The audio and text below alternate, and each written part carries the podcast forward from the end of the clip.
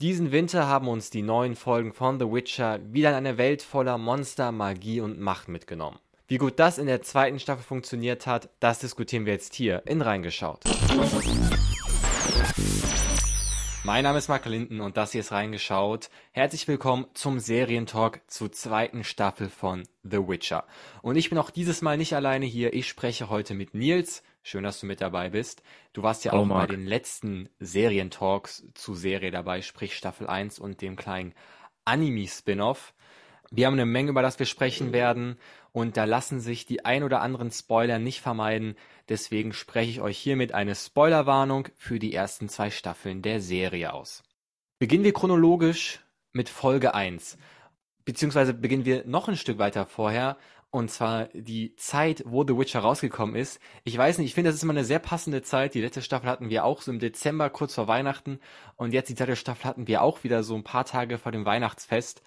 Ich finde auch, The Witcher bringt so ein bisschen so eine, ich will nicht sagen Weihnachtsstimmung, aber zumindest so eine Winterstimmung irgendwie rüber, habe ich das, habe ich das Gefühl. Gerade in der ersten Folge mit diesem verschneiten Dorf und so. Keine Ahnung, für mich passt das total in diese Zeit.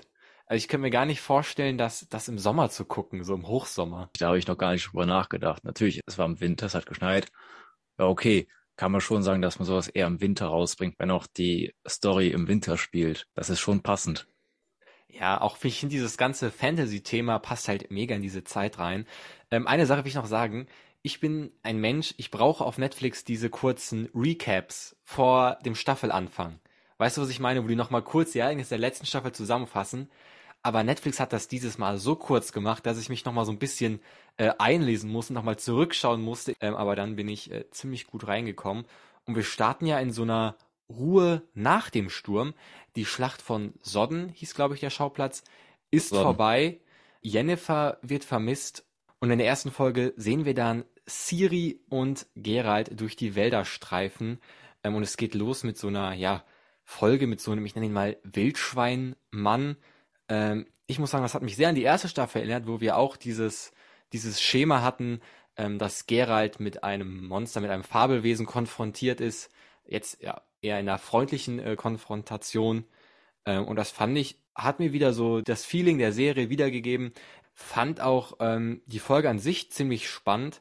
Das Ende fand ich so ein bisschen verkopft, muss ich sagen, mit dieser äh, Frau, äh, die dann äh, getötet worden ist von dem Wildschweinmann und dann hat der noch irgendwas gestanden und so. Aber an sich eine, eine gute erste Folge zum Reinkommen, oder? Fand ich auch. Es war wieder nicht eine Folge, aus, die an die Bücher angelehnt ist, sondern an diese Kurzgeschichten. Äh, das hat man dann quasi ein bisschen mit der Hauptstory zusammen vermischt. Mhm. Und ich finde, dadurch hat man nochmal einen super Einstieg ins Thema bekommen.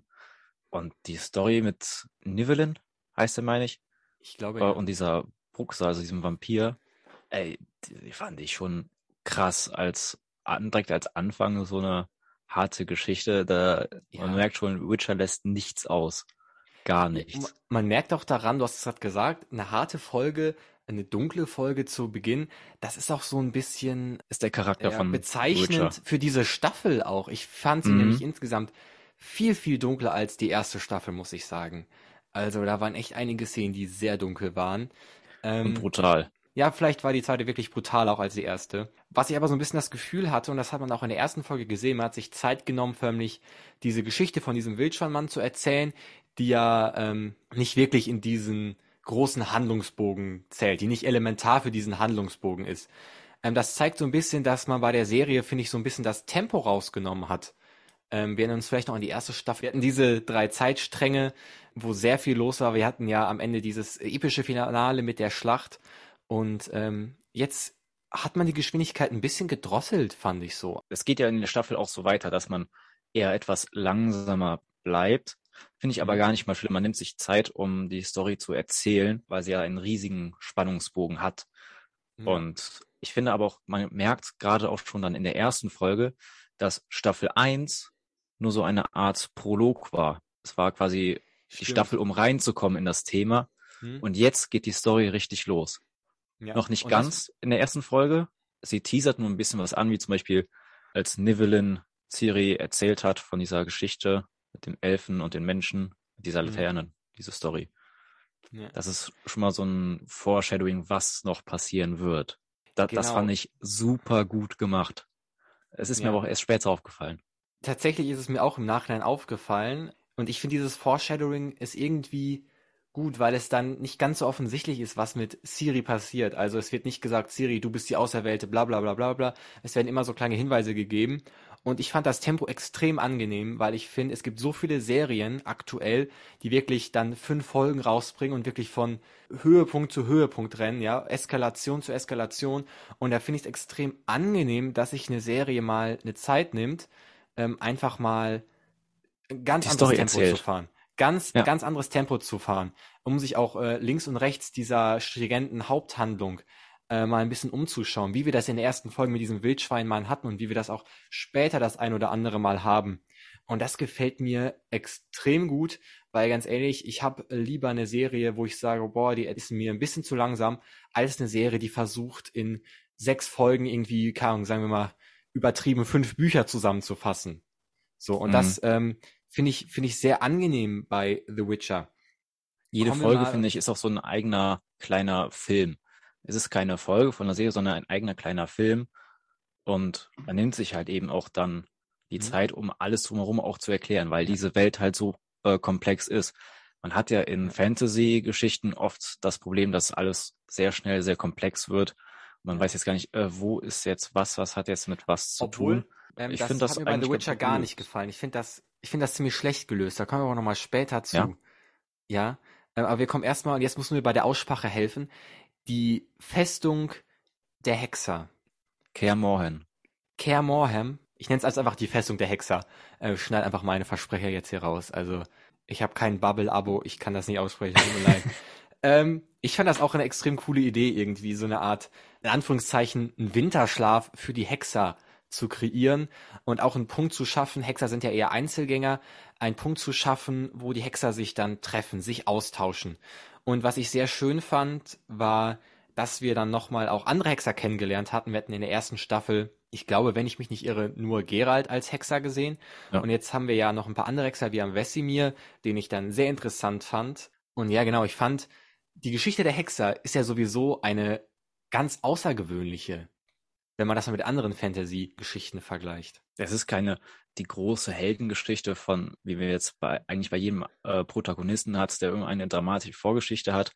Hexer mhm. sind einfach, die werden nicht gemocht, die wurden geschaffen, um Monster zu töten und die Menschheit zu retten, aber irgendwie mag sie doch keiner.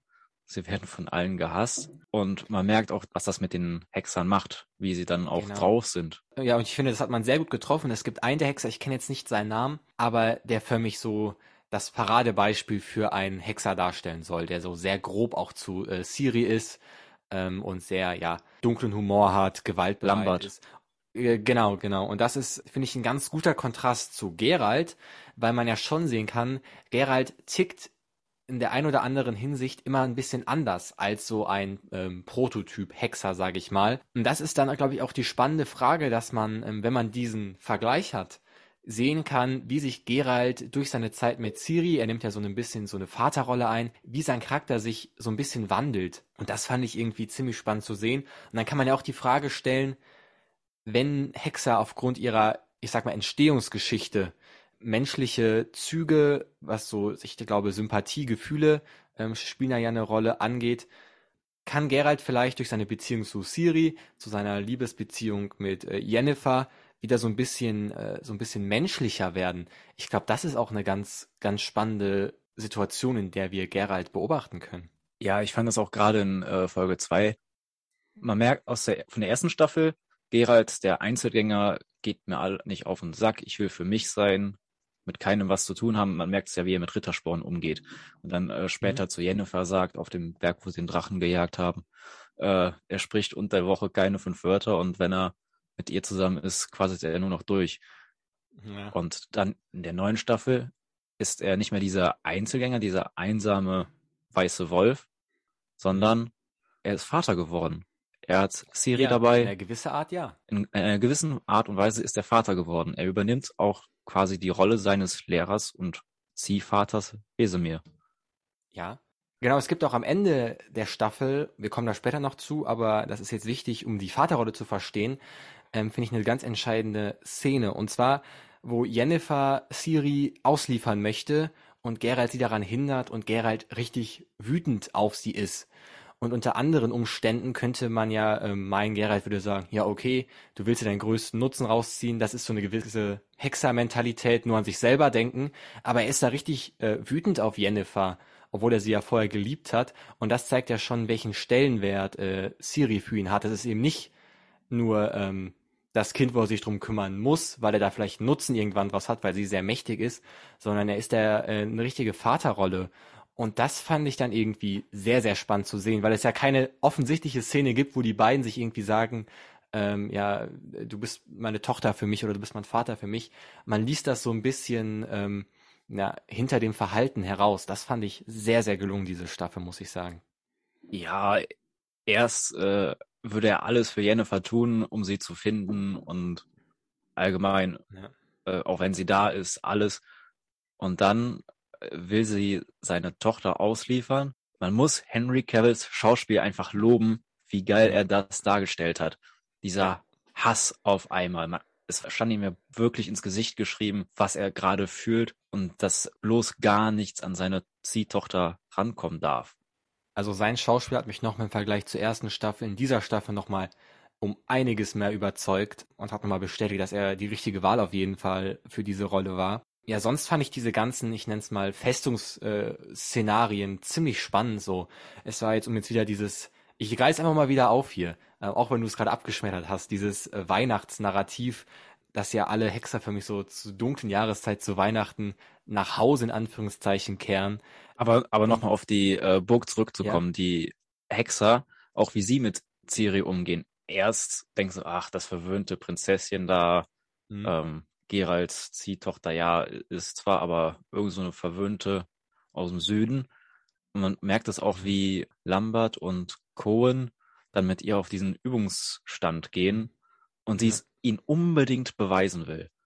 Ja. Und Lambert macht sich erst lustig und dann später in der Einstellung macht er sich nicht mehr über sie lustig, sondern ist sie auf einmal ihr Trainer und auch dann Stimmt. weiter.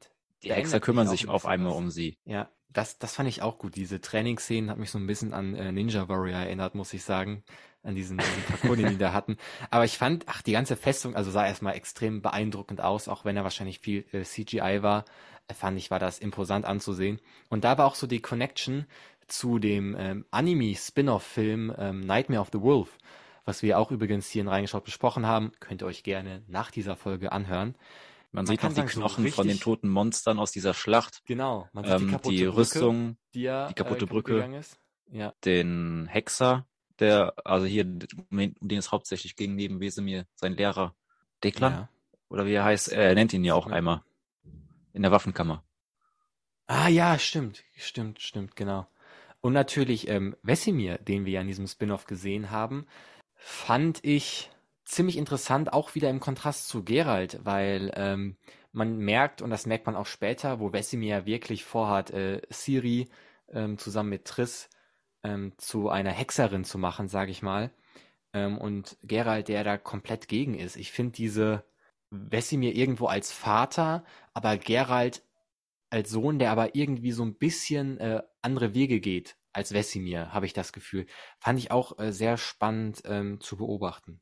Ja, und auch wie gesagt, äh, Siri unter den Hexern auch, äh, ja, krass, wie, wie schlagfertig und ehrgeizig äh, sie sich da entwickelt. Ähm, fand ich die, ziemlich spannend. Da haben wir auch die beste Szene, finde ich, in der ganzen Staffel, als Eskel reinkam mit der Hand von dem Waldschrat und sagte, Hä, wer bist denn du? Und sie lehnt sich da ganz cool über den Tisch mit ihrem Getränk in der Hand. Oh, ich bin Prinzessin Cyrilla von Zinta. Knochentrocken. die geilste Szene überhaupt.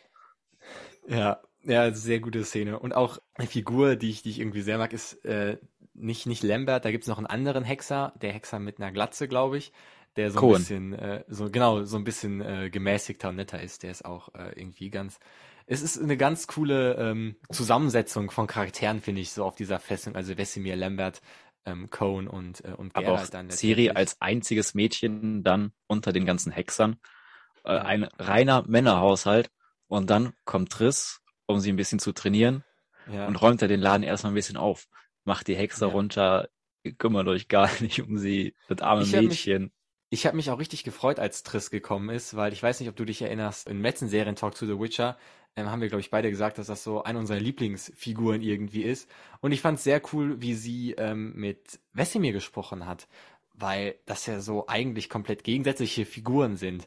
Äh, Wesimir, der Hexer, der ähm, möchte, dass Hexe abgehärtet sind, ähm, der, sag ich mal, es kennt, ausgestoßen zu sein, was Hexer ja sind in dieser Welt, der da mit, sag ich mal, sehr harten Methoden auch die äh, Nachwuchshexer ähm, erzieht und dann Triss, die ja sehr gutmütig irgendwie ist und wie die beiden dann miteinander sprechen und trotzdem zu dem gleichen Ergebnis kommen, ähm, Siri zu einer Hexerin zu machen. Das fand ich dann eine ziemlich coole Kombination, dass man äh, die beiden so zusammengetan hat. Hat mir sehr gut gefallen, muss ich sagen. Das gibt nochmal so einen schönen Kontrast in diese raue Hexerfestung.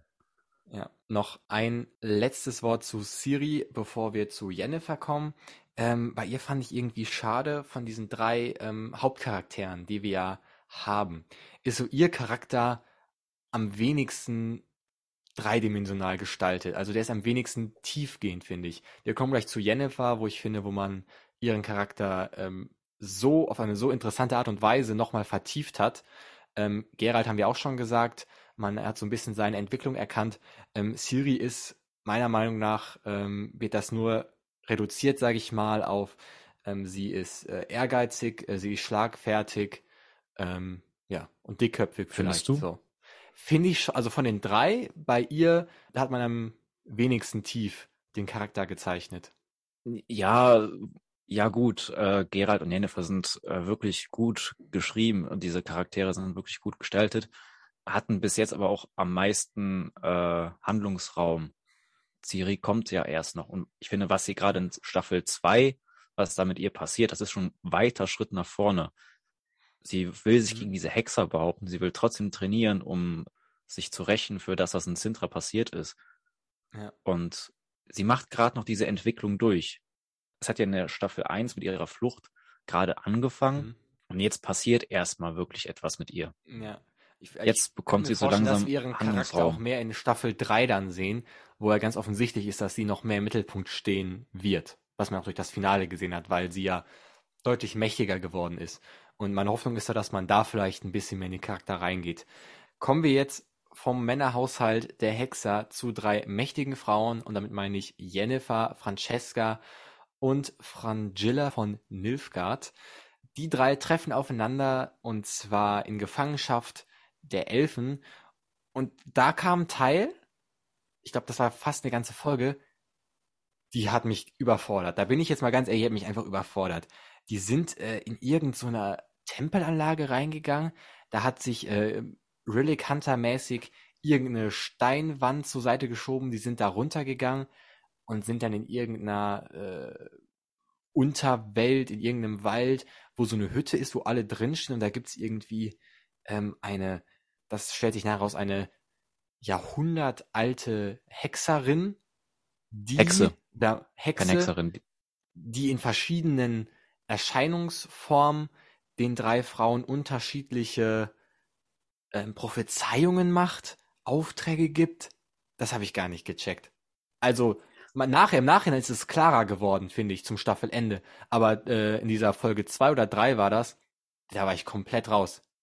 Also ich wusste, ich wusste gar nicht, wer, wer, wer ist das? Ich wusste auch gar nicht mehr so richtig, wer ist Francesca.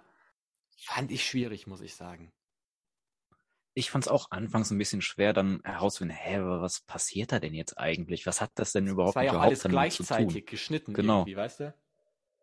Und ähm, es war jetzt gar nicht klar, was passiert da überhaupt. Aber über die nächsten Folgen hinweg, finde ich, ist das alles klar geworden, was dann passiert. Und zum Schluss wurde es natürlich auch aufgelöst. Aber ich fand, also das haben so, es war verwirrend, nachher, aber ja. trotzdem dann für die Folgen, die danach kamen, ganz gut gemacht ich habe Jennifers Prophezeiung verstanden. Das war ja auch, finde ich, irgendwie die simpelste. Ja, bring mir äh, Siri und du kriegst deine Magie zurück. Aber ich habe nicht so, bei den anderen beiden habe ich nicht ganz verstanden, was der Sinn dahinter ist. Einfach, dass die Elfen ein Kind bekommen, beziehungsweise Francesca ein Kind bekommt, was dann seit langer Zeit der erste reine Elf ist. Aber wo der Sinn dahinter ist, wollte die einfach nur Chaos auf diesem Kontinent, auf diesem Land da einhergehen lassen, diese Frau? Ich weiß nicht. Und wie kann auch jemand so mächtig sein und Jennifer einfach die Magie so einfach wegnehmen, wenn das Chaos doch anscheinend so schwierig zu bändigen ist? Also. Nein, nein, da hast du was falsch verstanden. Jennifer hat ja durch diese Feuermagie, wie wir dann erfahren, ja. die, weil sie da den ganzen Wald und die ganzen Soldaten abgefackelt hat, ja. hat sie ja ihr Chaos verloren, ihre Magie. Und dadurch äh, braucht sie neue. Und äh, sie, diese Hexe da in, diesem, in dieser Hütte, gibt vor, dass sie ihr das geben kann. Und äh, genauso Fringilla ist natürlich verantwortlich für diese große Katastrophe, diese Niederlage in Sonnen. Und deswegen muss sie sich vor dem Kaiser verantworten.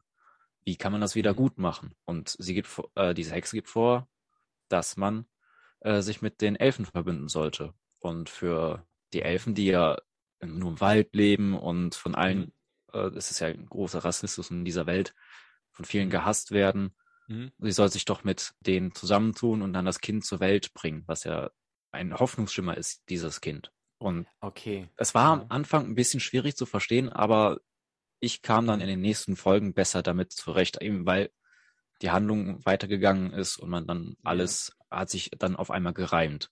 Erinnert mich so ein bisschen an die erste Staffel, wo man ja diese drei unterschiedlichen ähm, Zeitebenen hatten, wo man ja auch den Zuschauer bewusst ein bisschen überfordert hat, damit sich das dann gegen Ende hin so ein bisschen auflöst. Ähm, ist natürlich irgendwie cool, wenn man dann die ganze Staffel durch hat, aber beim Schauen ist es dann einfach extrem anstrengend, wenn man sich die ganze Zeit überlegt, was, was geht da ab. Ähm, und da kommen wir auch direkt zu meinem nächsten Kritikpunkt. Äh, wir sprechen jetzt mal so ein bisschen die Politik in The Witcher an ähm, was ja erstmal irgendwie ziemlich stark ist, wie ich finde, in der Fantasy-Serie nicht nur eine ja, Außerweltengeschichte zu erzählen und von irgendwelchen äh, Fabelwesen und Magiern, sondern dass man da einen ziemlich großen Anteil auch an Politik drin hat, ähm, was mir aber da mal ein bisschen so ähm, den Spaß äh, verdirbt, sag ich mal, ist die schlechte Orientierung, die man irgendwie bekommt. Angefangen zum Beispiel mit Begrifflichkeiten wie der Norden. Der wird in der Serie wird ja oft so der Norden oder die Königreiche des Nordens genannt. Und da fände ich es besser, wenn es da irgendwie eine Art ja, Personifikation des Nordens irgendwie gibt in Form eines Königs, den man mal über längere Zeitraum auch sieht. Weißt du, was ich meine? Und äh, Nilfgaard es gibt aber ist ja auch so ein bisschen, ah, wird so ein Mysterium, das wird einfach so hingenommen. Ich weiß auch gar nicht, wo spielt denn diese Handlung? Ist das ein Kontinent? Ist das ein Land? Ist das für mich die ganze Welt, die da mit dabei ist. Es gibt ja, glaube ich, keine Szene. Ähm, ich glaube, ich glaube, bei Herr der Ringe kann man ungefähr so eine Karte irgendwann gestalten. Aber ähm, hier fehlt mir einfach so ein bisschen Orientierung. Ja, ich finde, äh, das ist nicht anders als in anderen Serien oder Filmen auch, wenn man jetzt nicht parallel noch irgendeine Karte sich dazu mal angeguckt hat äh, im Internet oder so, mhm. finde ich, haben wir hier genau dasselbe, äh, dass einfach nur Sachen genannt werden und man muss sich dann selber vorstellen. Das hat man aber in jeder Serie, mhm. außer man guckt sich irgendwo halt eben die passende Karte dazu an. Aber, aber ich finde, man kann sich trotzdem vorstellen, der Süden, ja. Nilfgaard gegen den Norden und die, der Norden besteht ja aus verschiedenen Königreichen, wie ja. Redanien, Temerien, Ketwin und wie die alle heißen. Und diese Politik, die finde ich, baut sich auch gerade erst auf. Wir kommen ja so langsam in diese ganzen Intrigen rein wenn wir bedenken, äh, die redanische Spionage mit Dijkstra und ja. der Eule, was ja auch eine Zauberin ist. Wir kommen gerade erst richtig da rein. Und ich finde, das wird auch in Staffel 3 wird es wahrscheinlich auch noch deutlich mehr werden, weil dann dieser Krieg noch weiter wahrscheinlich entflammt ja. zwischen Nilfgaard und den nördlichen Königreichen. Ja, wie gesagt, ich finde das ziemlich ja, spannend, wie die das mit reinbringen.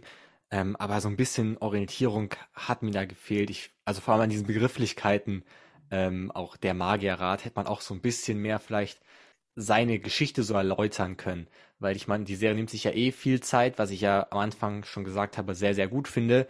Da hätte man ein bisschen spezifischer reingehen können, vielleicht auch für Leute, die die Bücher nicht gelesen haben, die die Spiele nicht kennen, die da für mich, so wie ich jetzt, ohne Vorwissen reingehe.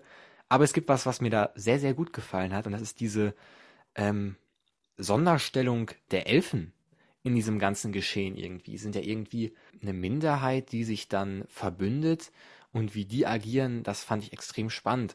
Und auch diese ähm, Divergenz, die man sieht zwischen Politik, weil offiziell sind die Elfen ja ähm, Teil der Verbündeten von Nilfgaard, aber man sieht ja immer wieder, wie die Gesellschaft des Königreiches ähm, ja sehr, sehr diskriminierend, ähm, sehr, sehr hasserfüllt zu Teilen gegen die Elfen vorgeht, sich zu den Elfen verhält. Und das fand ich so, ähm, da hat man einfach mitgedacht, so als Schöpfer der Serie oder Autor des Buches. Man hat gesagt, das sind ja irgendwie auch ähm, gerade in, in solchen Formen, sage ich mal, der, der Staatsführung, sind das ja oft zwei unterschiedliche Ebenen, so, so unterschiedliche Welten. Und das fand ich, hat man extrem gut dargestellt. Ähm, und das fand ich, wurde auch irgendwann zum spannendsten Handlungsstrang. So, also da wirklich sehr, sehr großes Lob an die Serie. Es werden halt äh, Feinde, neue Feinde geschaffen, um ja dieses Bild äh, gegen Nilfgaard zu erweitern. Die werden ja nicht ohne Grund dafür verantwortlich gemacht. Man braucht einfach äh, ein Feindbild, um die Leute dafür zu einen, um gegen den Süden zu kämpfen. Das hören wir ja in dem Magierrat von Stregobor oder wie der heißt, mhm. dem älteren Zauberer da, was für ein auch eher ein, für einen Rassismus da lebt und wie ja. fest das dann auch äh, in der Gesellschaft verankert ist und wie schnell man wieder, dann wieder auch wieder auch genutzt wird, ausgenutzt wird. Ne? Genau, ne? wie sowas ja. ausgenutzt wird und dann für den Krieg die Leute ausgebeutet. Es war also, mit einer der traurigsten Szenen, fand ich, wo die Elfen mit diesem Strick durch die Stadt geführt werden und der eine ja. musste sich in die Hose pinkeln. Ja.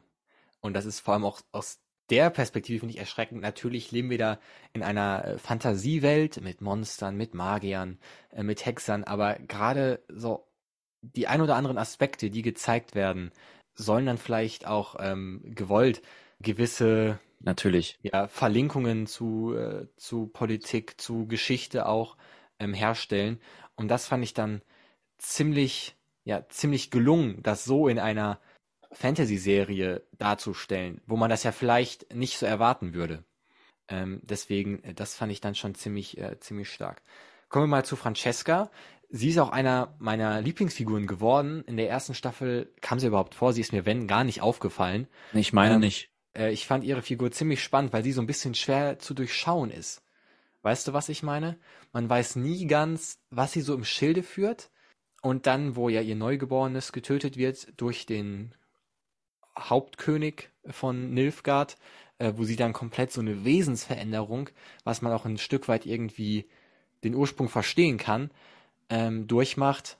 Das fand ich dann auch wieder extrem spannend zu sehen. So, also gerade die ganze Story hat mich total mitgenommen, was sie angeht. Ja, sie wird, sie wird Mutter, sie bringt das Kind zur Welt, was für ihr ganzes Volk, das sie ja retten möchte, der Hoffnungsträger schlechthin wird und dann wird es umgebracht.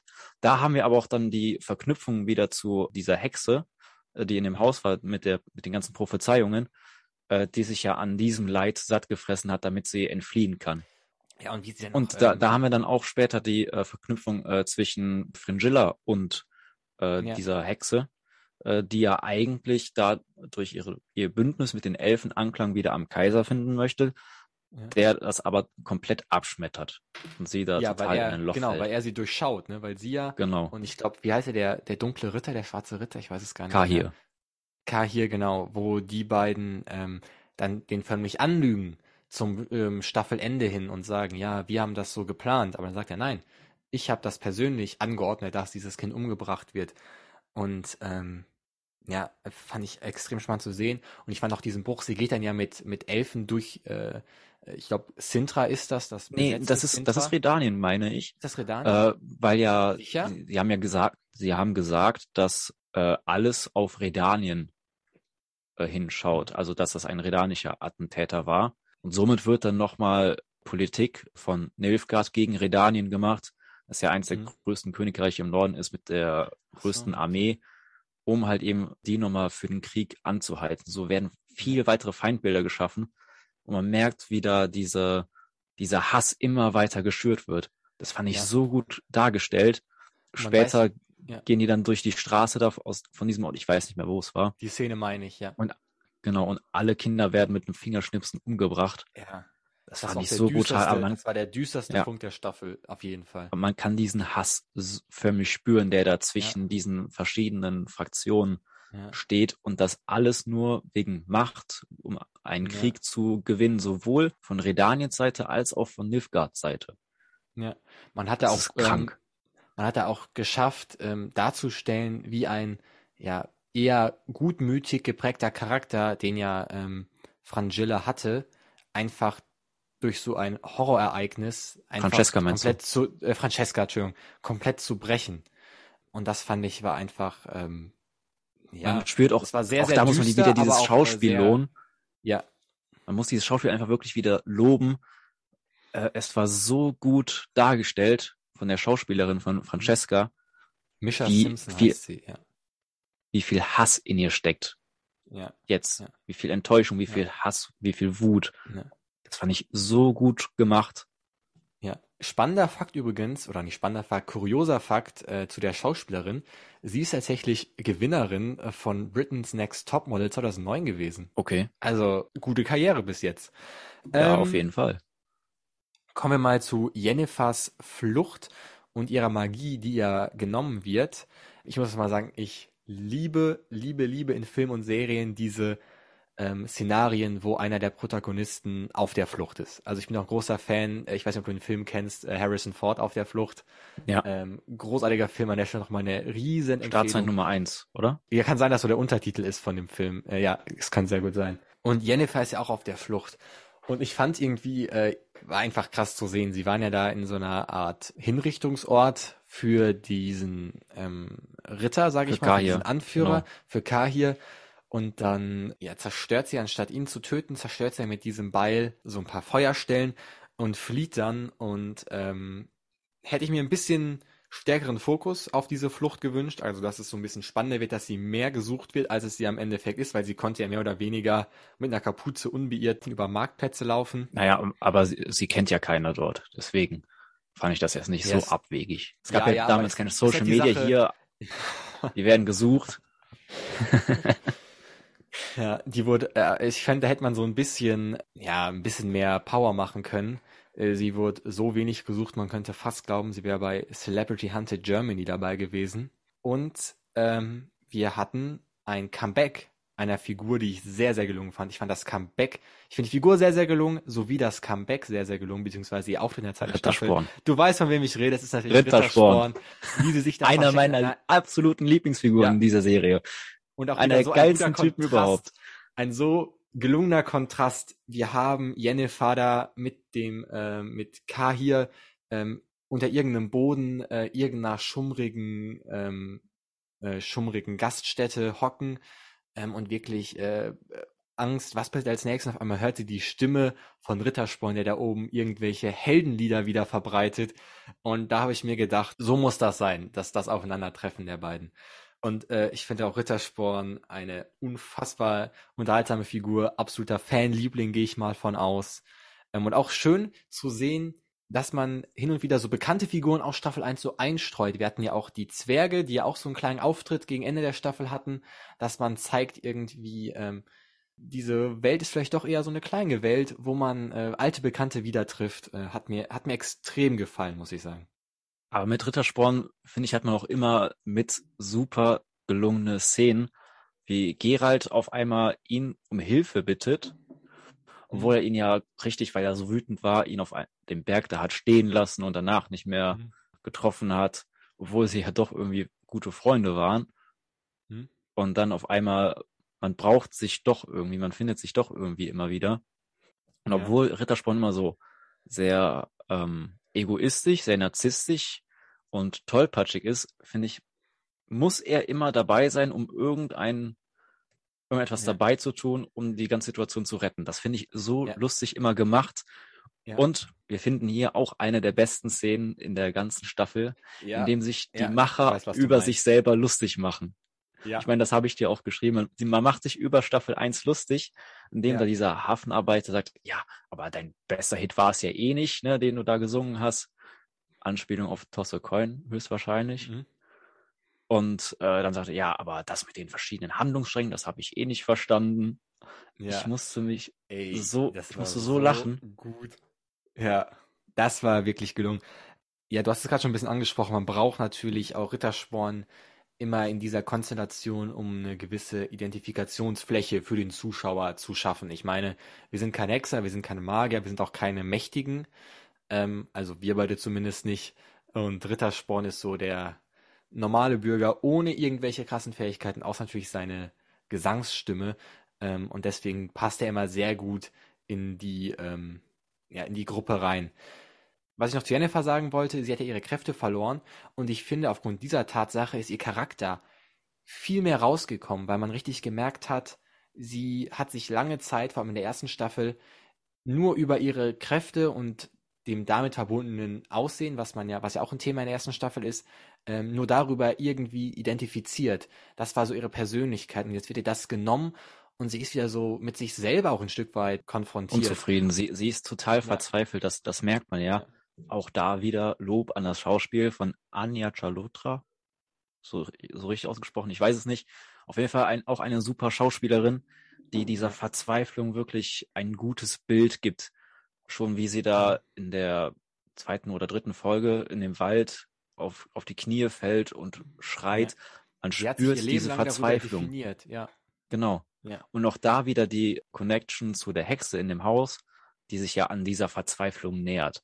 Man kann dann irgendwann am Ende der Staffel auch wieder nachvollziehen, warum diese Hexe sich so daran laben konnte, an dieser Verzweiflung. Einfach weil Jennifer das so gut spielt. Dann nimmt sie Ciri mit und will sie dieser Hexe ausliefern und dabei gibt sie vor, zu Ciri eigentlich so gut zu sein, aber ist es ja eigentlich nicht. Und ja. das finde ich so gut gespielt und auch so gut dargestellt in dieser Serie. Ja, da gebe ich dir vollkommen recht. Und ich finde auch an dieser Stelle gut, dass wir zum Anfang der Serie ja auch ziemlich viel äh, zu sehen bekommen haben von ihrer ja grausamen Vergangenheit da, wo sie da bei ihrer Familie aufgewachsen ist. Und man hatte das Gefühl, die Magie rettet die so ein bisschen darüber hinweg. Und jetzt, wo die Magie weg ist, ist sie ein Stück weit vielleicht wieder mit den Emotionen ihrer Vergangenheit konfrontiert. Und das fand ich ähm, eine sehr, eine Möglichkeit, die sich aufgetan hat, ihren Charakter weiter zu zeichnen und tiefer zu zeichnen. Und genau das hat man auch an dieser Stelle gemacht. Das fand ich einfach, ähm, ja, ein guter, guter Schachzug in dieser Serie. Kommen wir noch ganz kurz zu dieser äh, Spionagegeschichte, die ja immer so parallel abläuft mit diesem Elfen da, den ja, glaube ich, Jennifer auch mal kurz kennenlernt. Auf diesem Boot, kann das sein? Ist das der? Der, ähm, ach ja, ja, ja. Genau. Der fliegt ja mit den, er wurde ja von den Redaniern auf dieses Boot quasi oder zu ja. diesen Flüchtlingen gebracht ja. und dann mit nach Nilfgaard eingeschleust.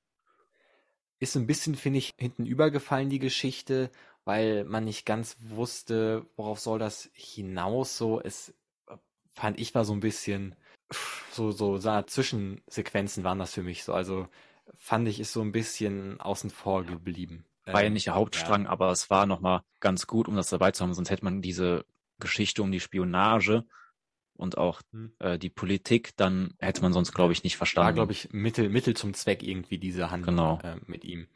Genau. Kommen wir zu einem Thema, was, sag ich mal, über dem allen schwebt, und zwar diese Monolithe. Und ich fand, man ist da jetzt ziemlich spät drauf eingegangen.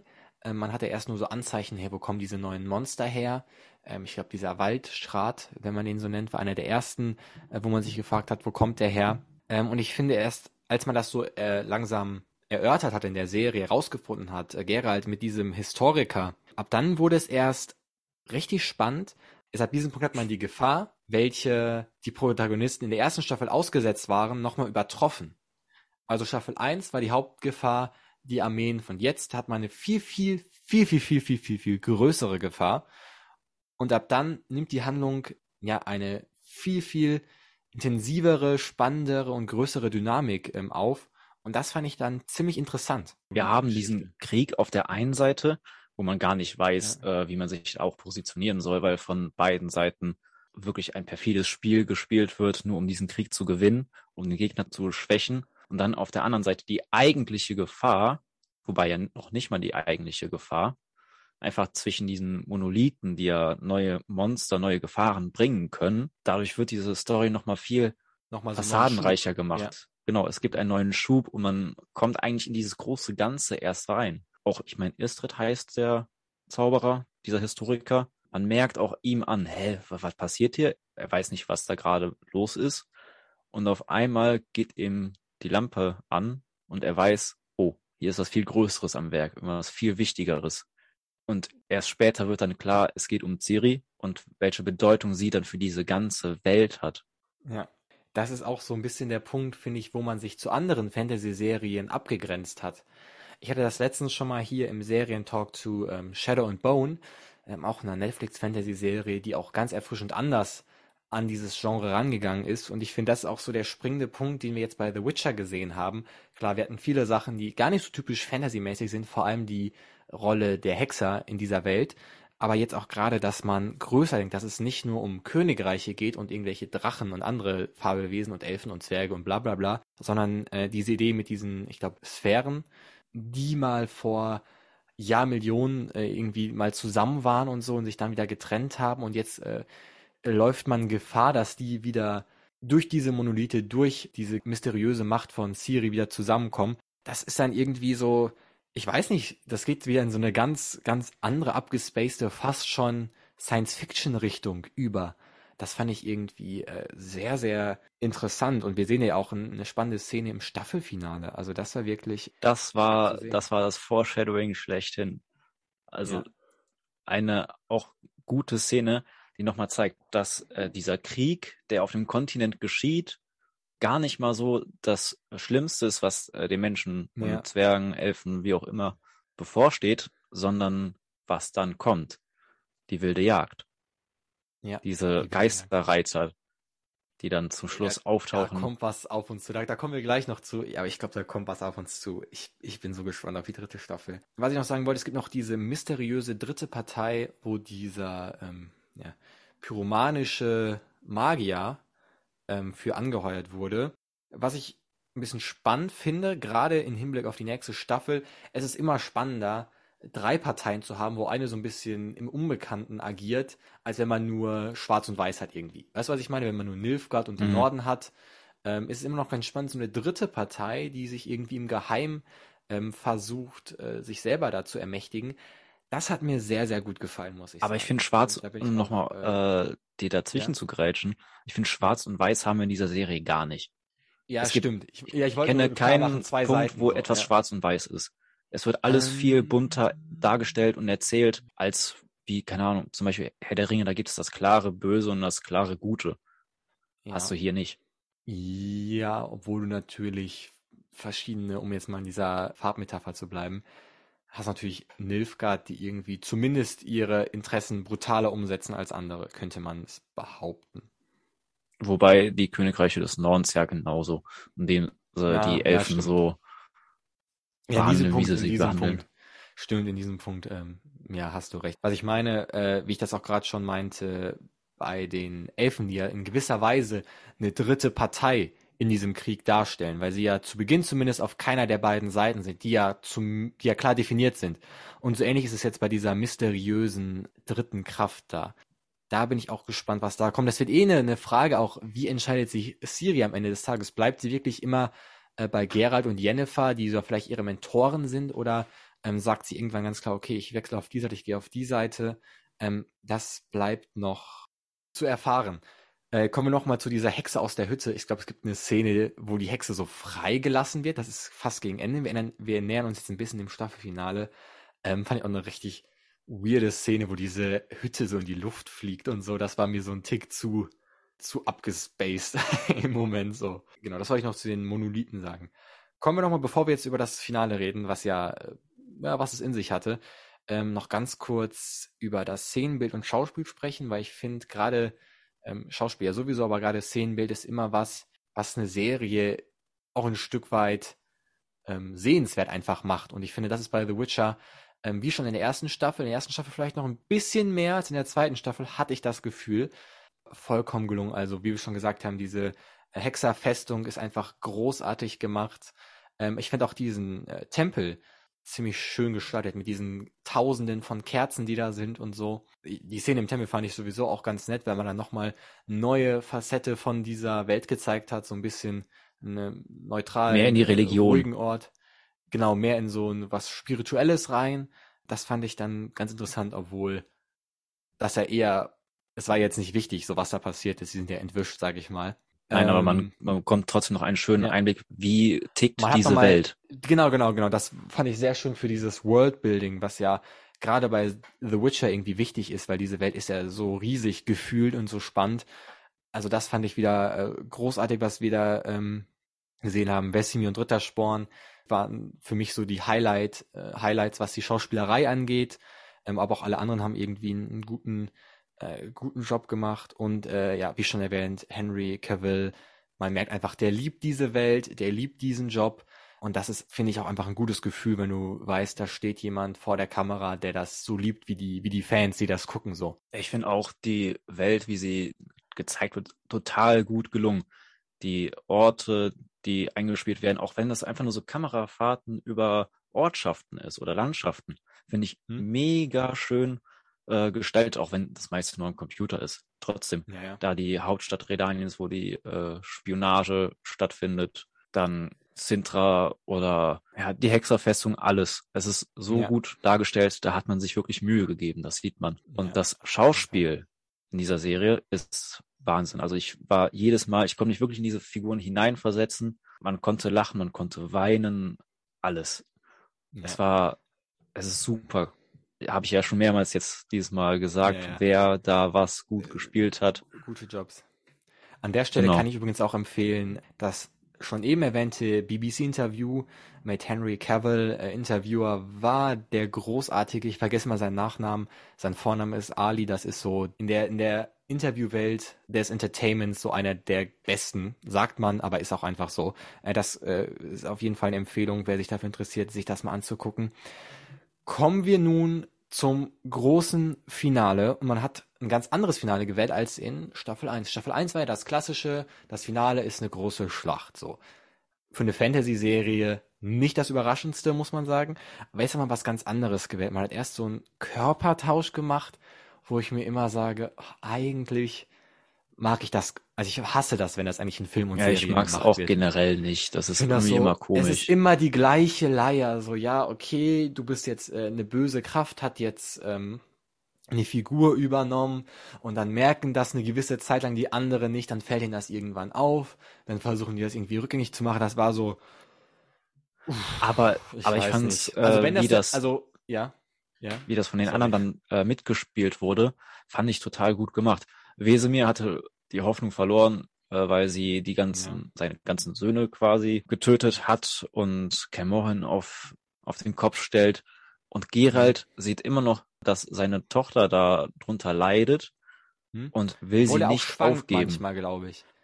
Also ich er glaub, schwankt, er aber er gibt sie trotzdem seine, nicht auf. Ja, ja, ich, ich glaube, das hat man auch ziemlich gut gesehen, wie während die anderen Hexer da sterben aufgrund von der Macht, die ja in Siri in diesem Moment drinne ist. Ähm, aber er hält es durch. Vielleicht kämpft er noch innerlich mit sich, ob er jetzt wirklich äh, Siri retten soll, aber er entscheidet sich dafür. Ähm, und dann kommen da so Monster raus aus so Portalen und werden bekämpft. Und Siri in so einer Traumwelt, was ich irgendwie auch schon gefühlt ein paar Mal gesehen habe, so in dieser Form. Ähm, ja, war, war okay. Was ich dann spannender finde, war, wo die auf in diese andere Sphäre teleportiert worden sind. Und du dachtest so ganz kurz so, was geht ab? Es sah halt aus wie der Mars erstmal, äh, können wir, glaube ich, festhalten. Ob da nicht irgendwo noch ein Internetmilliardär da privat vorbeigeflogen ist, hat man jetzt nicht gesehen. Nein, äh, das sieht man leider nicht. Aber man sieht die Wild Hunt und das war so erschreckend darzustellen, wenn man gemerkt hat, so jetzt ist alles übertroffen, was wir in den Folgen davor gesehen haben. So, das ist was ganz anderes. Damit können wir nicht rechnen und da kommt was viel, viel, viel, viel Größeres ähm, auf uns zu. Äh, weißt du, was ich meine? Das war ja, so. Erstmal wow. äh, Wolleth Meer oder wie auch immer diese Hexe heißt, hm? äh, bringt die ja dahin und sie, sie sagen ja, sie wollte nur nach Hause in eine andere Sphäre, wo sie ja ursprünglich ja. herkam. Und da, das hat sie geschafft und dann erscheint dann darauf, eben weil Siri ihre Macht so groß eingesetzt hat, denke ich mal, erscheint dann die wilde Jagd. Und ja. hier haben wir dann dieses Foreshadowing, was wir vorher schon hatten, als ich glaube, Triss mit ihr in dieser Traumwelt war. Ja. Erscheint uns dann die wilde Jagd und es gibt diesen Einblick auf das große Ganze, der eigentliche mhm. Feind. Bei Game of Thrones hatten wir was ähnliches, eben äh, eigentlich ging es um den Krieg dann da und dann äh, mit Daenerys auf dem anderen Kontinent und was das alles dann macht. Aber die eigentliche Gefahr waren die weißen Wanderer. Diesen Plot mit den weißen Wanderern hat man so scheiße zu Ende gebracht, dass ich jetzt Hoffnung habe, dass man ja. sowas ähnliches viel besser umsetzen kann, einfach weil die Handlung schon zu Ende ist. Es basiert ja auf dieser Buchreihe. Ich bin bei Game Und of Thrones raus, aber ich verstehe, was, was du sagen willst. Ja. Genau. Dass man das jetzt Bei nicht Game of Thrones groß gab's noch kein Ende von den Büchern. Nicht, äh, nicht kein, keine Idee hat, das gelungen äh, dann zu verwirklichen. Oder Genau. weiterzuführen in den Staffeln danach, ja.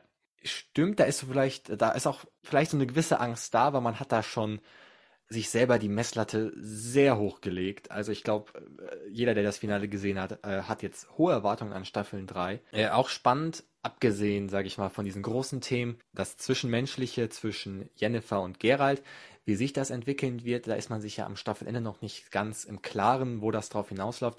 Ich glaube, das wird spannend, wie sich äh, Siri entscheidet, das wird spannend.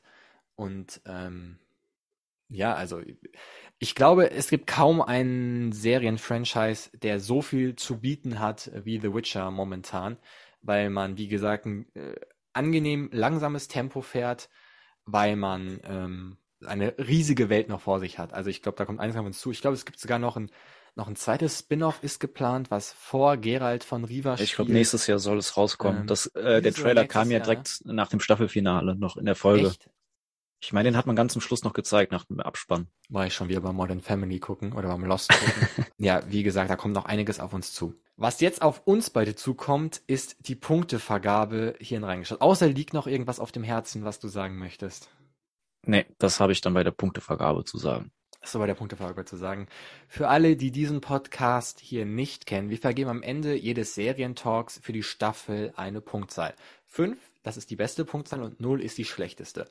Wir rechnen dann einen Durchschnitt und dieser ist dann relevant für das Serienranking im alljährlichen Reingeschaut Weihnachtsspecial.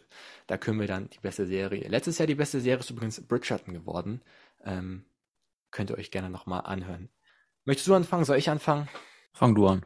Ich finde, man wurde nach einer starken ersten Staffel von The Witcher in der zweiten Staffel nicht enttäuscht. Man hat sich bewusst dazu entschieden, ein sehr angenehmes Tempo zu fahren, wo man ja viele verschiedene Erzählstränge ähm, ja ausbauen kann, da tief reingehen kann. Ich finde, man hat eine sehr, wirklich sehr, sehr gute Arbeit bei der Charakterzeichnung, vor allem von Geralt und Yennefer gezeichnet. Also die Idee, Yennefer ohne ihre Magie darzustellen, ey, das ist, äh, ist grandios. Ja, bei Siri hm, hm, hm, stand so ein bisschen ihre Aktion im Vordergrund, nicht so ihr Charakter. Ich finde, man hat mit den Elfen es wieder geschafft, so ein bisschen ähm, Politik- und Gesellschaftsthemen in diese Fantasy-Serie einzubauen, was ja nicht einfach ist, muss man sagen. Es hat für mich ein bisschen gebraucht, bis die Serie so an Fahrt gewonnen hat. Gerade so die ersten paar Folgen waren eher so ein bisschen verwirrend. Gerade dieses ganze Prophezeiungsding hat man erst später aufgelöst. Kann man finden, wie man möchte. Ich fand beim Schauen eher so ein bisschen anstrengend. Wir hatten wieder Fan-Favorites dabei, wie Triss, wie Rittersporn. Äh, letzterer hatte einen sehr cooler Auftritt, hat mir sehr gut gefallen. Bringt man jetzt noch ein bisschen mehr Orientierung in die Serie rein, was so äh, Begriffe und Politik bringt, dann wäre ich komplett zufrieden. Staffelfinale war okay. Dieser Körpertausch war eher nicht so meins. Das fand ich eher sehr langweilig. Aber dass man dann äh, noch eine ganz andere Welt aufgemacht hat in dieser Welt mit diesen unterschiedlichen Sphären, das ähm, ja, bringt einfach nochmal extrem viel Spannung rein. Insgesamt würde ich sagen, war das für mich auf dem gleichen Niveau der ersten Staffel. Vielleicht fand ich sogar noch so gar einen Ticken besser als die erste Staffel. Und ich gebe für die zweite Staffel von The Witcher hm, hm, hm, 4,25 Punkte. Ich war total erstaunt von dieser Staffel. Ich habe sie mir noch mal ein zweites Mal angeguckt, um mich noch mal ein bisschen mehr hier auf den Podcast vorzubereiten. Und noch mal dieses zweite Angucken hat mir noch ein paar andere Details gezeigt, die mir vorher gar nicht aufgefallen sind. Also es lohnt sich. Und auch nochmal, um dann manche Zusammenhänge, die einem anfangs nicht klar waren, dann doch besser zu verstehen. Ich finde die Erzählweise, äh, wie man es macht, total gut. Staffel 1 wird quasi so als Prolog dargestellt, um reinzukommen, was auf einen zukommt. Und jetzt fängt quasi die, die Story erst richtig an. Jetzt kommt man so langsam peu à peu in das ganze Geschehen rein. Die Politik ähm, fängt an, sie nimmt an Fahrt auf, äh, der Krieg, die Elfen werden leider zu diesem Spielball zwischen den verschiedenen Königreichen in diesem Krieg. Siri steht vor einem Großen und Ganzen, das wir noch nicht erahnen können, wie das enden kann. Aber man gibt schon ein super Foreshadowing, finde ich. Wir haben ein super Schauspiel. die ganze Staffel über von allen Schauspielern. Habe ich jetzt, glaube ich, schon mehrmals gesagt. Allein bei den Kampfszenen, die wir in jeder Folge haben, war ich total erstaunt. Weil einfach, es war cool dargestellt. Sehr brutal, aber schon ganz gut gemacht. Und weil ich fast kaum Sachen auszusetzen habe an dieser Staffel, gebe ich einfach mal fünf Punkte.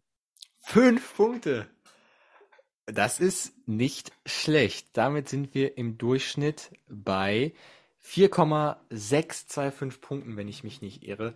Und damit ist die Serie natürlich dieses Jahr Nummer eins. Bis hatten wir aber auch nur eine Serie, und zwar das große Finale von Haus des Geldes mit vier Punkten. Und damit ist die Staffel übrigens auch besser als die erste Staffel von The Witcher. Der hatten wir damals 4,5 Punkte gegeben. Euch sei übrigens noch gesagt, dass ihr alle Staffeln von The Witcher auf Netflix streamen könnt. Und außerdem empfehle ich euch natürlich noch den Serientalk zur ersten Staffel, da war Nils auch mit dabei, sowie unseren ja, Serientalk oder Filmtalk oder Spin-off-Talk zu Nightmare of the Wolf. Und ich bin jetzt mal ziemlich gespannt, wer The Witcher schlagen wird. Ich meine, fünf Punkte ist eine hohe Zahl, aber man muss jetzt Folgendes sagen. Ähm, seid gespannt auf die nächste Folge reingeschaut, weil es gab eine Serie, die hat mal auch von Nils fünf Punkten bekommen. Die einzige Serie, der ich jemals fünf Punkte gegeben habe. Das war nämlich Hannah. Und sie ist vielleicht eine Serie, die eine gewisse Chance hat. Aber dazu ähm, in der nächsten Folge mehr. In diesem Sinne, Nils, vielen, vielen, vielen, vielen Dank, dass du heute mit dabei warst. Äh, es hat mir wie immer Spaß gemacht. Ich danke auch, es hat wirklich Spaß gemacht. Und euch danke ich natürlich fürs Zuhören. Wenn ihr nie wieder eine Folge verpassen wollt, dann abonniert diesen Podcast und folgt mir auf Instagram. Dort heißt er reingeschaut unterstrich Podcast.